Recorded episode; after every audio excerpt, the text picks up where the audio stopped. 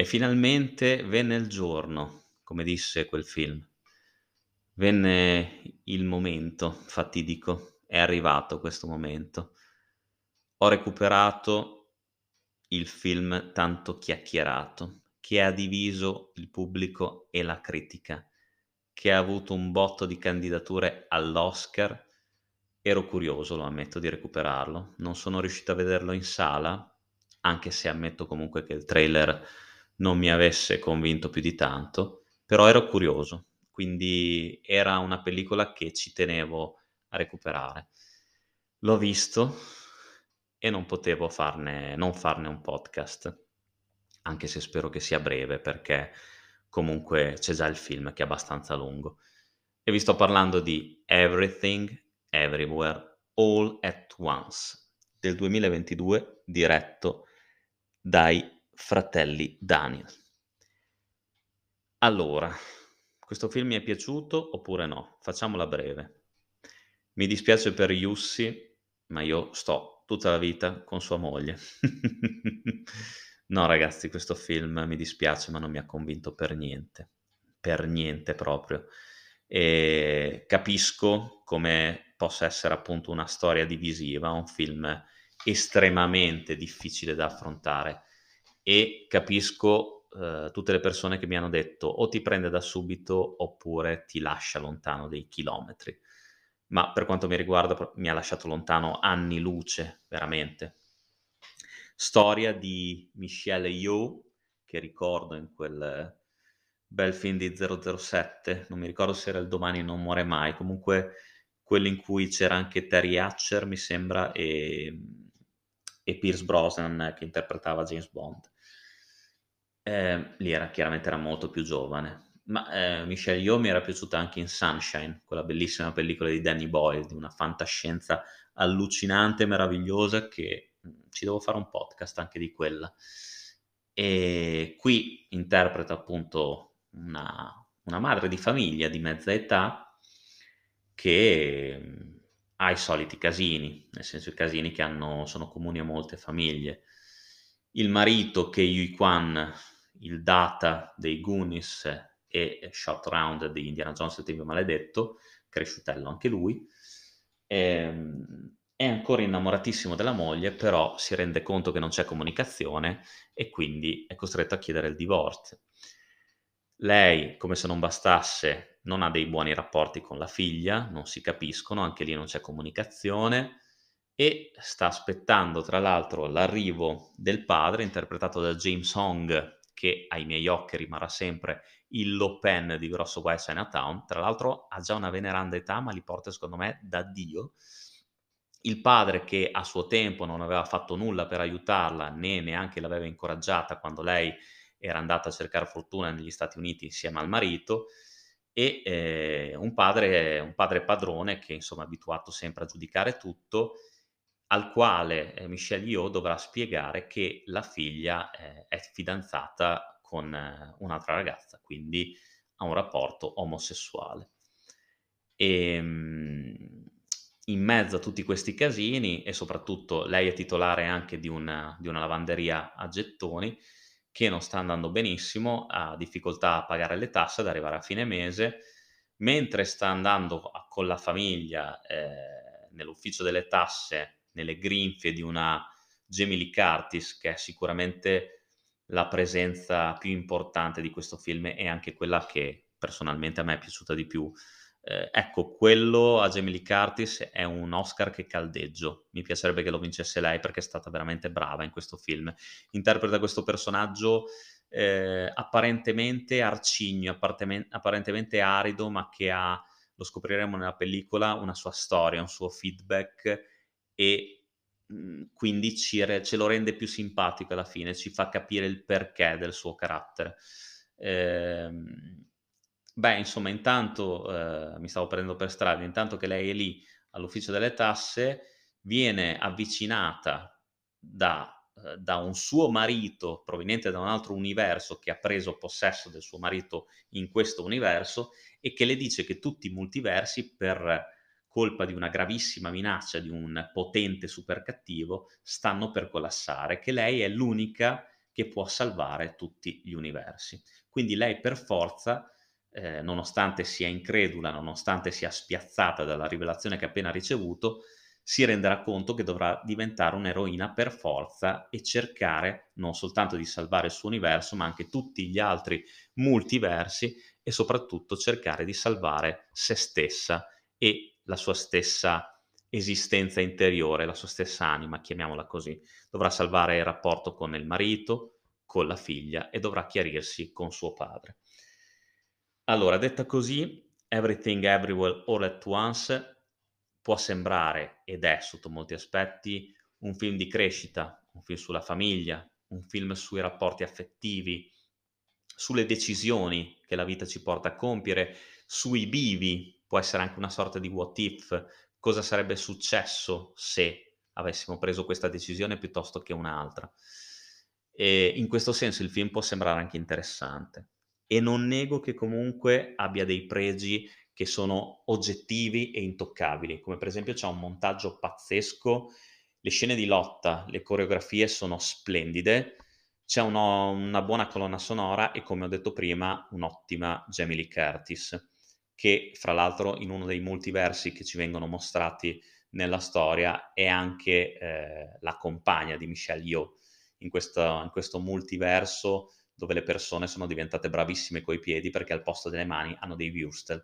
Fra l'altro, problema mio, eh, però in quel multiverso lì, quando vedevo le scene che loro si mettevano la sena per il ketchup sulle, su ste ditone a wurstel e se li succhiavano mi veniva un volta stomaco, mi venivano i conati di vomito. Vi giuro, problema mio, ma sono state scene che ho fatto fatica a sopportare.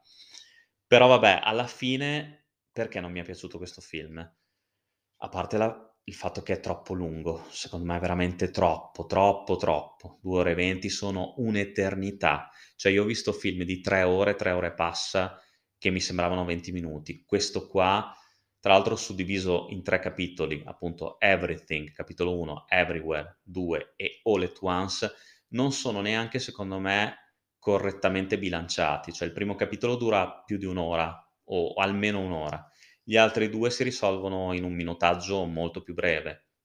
Non sono d'accordo con questa scelta, poi sicuramente sarà stata ragionata, sarà stata voluta dai registi, però personalmente non mi trovo d'accordo perché ti, ti stona con il ritmo del film. E poi alla fine la soluzione finale, boh, mi è sembrata molto molto facilona. Cioè la potevi spiegare prima, poteva essere sviluppata prima senza bisogno di troppe scene che a mio modesto parere sono ridondanti, sono troppo dilatate e comunque sì, sono finalizzati a farci conoscere i diversi aspetti della, della protagonista, però alcune cose girano in tondo e non portano da nessuna parte, secondo me. Poi sapete bene che a me degli Oscar non me ne frega un cazzo, però io dico la verità, ok, questo può essere, posso capire anche la candidatura a miglior, film, eh? per carità, poi io se anche lo vince non sono uno di quelli che inorridisce o dice che è una ingiustizia, cioè a me fa sempre piacere, eh?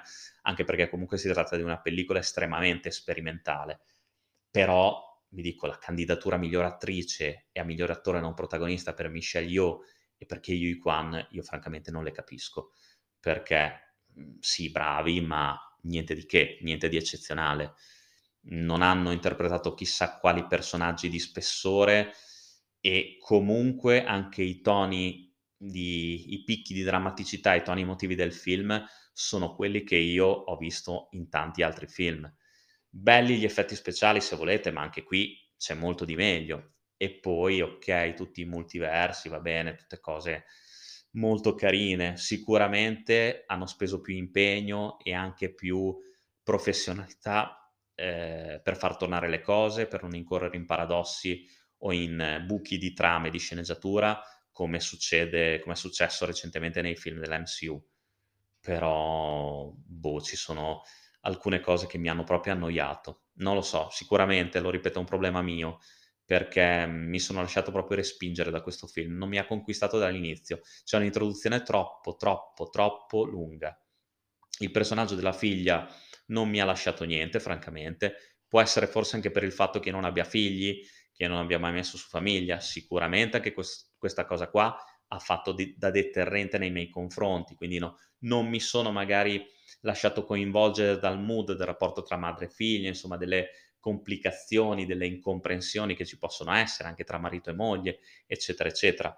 Questo sicuramente, però se vado oltre tutte queste cose e mi baso solamente sul semplice intrattenimento, ecco che Everything, Everywhere, All at Once non mi ha intrattenuto, mi ha proprio annoiato, ma in tanti, tanti, tantissimi punti. Quindi ti, vi dico ragazzi, io non penso che lo riguarderò perché è stato veramente una faticaccia vederlo tutto già, quest- già la prima volta. Poi, vabbè, gli Oscar, ripeto, mh, a me non me ne frega niente, quindi mh, possono, può vincerlo anche Michelle. Io, per carità, eh, però io francamente faccio il tifo per questo film solo per, per Jamie Lee Curtis. Poi, se dovesse vincere anche qualche Oscar tecnico, sicuramente meritato, perché ripeto, non sono tra quelli che dicono che eh, questo film sia una merda, eh, non sono di quelli che odiano questo film, è un film coraggioso, ripeto, ne vedo le potenzialità, ne vedo gli aspetti positivi, però eh, a me mm, riconosco che sia un film div- divisivo e a me personalmente mi ha tenuto alla larga chilometri e chilometri e ripeto non penso che lo guarderò perché non ho neanche l'interesse, l'interesse per farlo. È un, un, film forse anche troppo pionieristico per, per il sottoscritto. Non sono ancora pronto, magari potrò riguardarlo tra una decina d'anni e cambierò idea. Il bello di, del cinema è anche questo e sicuramente il bello del cinema è anche appunto avere opinioni contrastanti e poterne discutere. Però sì, ecco, speravo, in un certo senso ci speravo ragazzi che questo film mi potesse piacere, ma così non è stato. E mi dispiace in un certo senso, però non posso farci niente. Per me Everything, Everywhere, All at Once è un sonoro e pesante no. Tutto qui. Io vi aspetto alla prossima recensione Carfatica Podcast, come sempre lunga vita al cinema e un abbraccio dal vostro Carfa, da qualsiasi multiverso voi mi stiate seguendo. Alla prossima.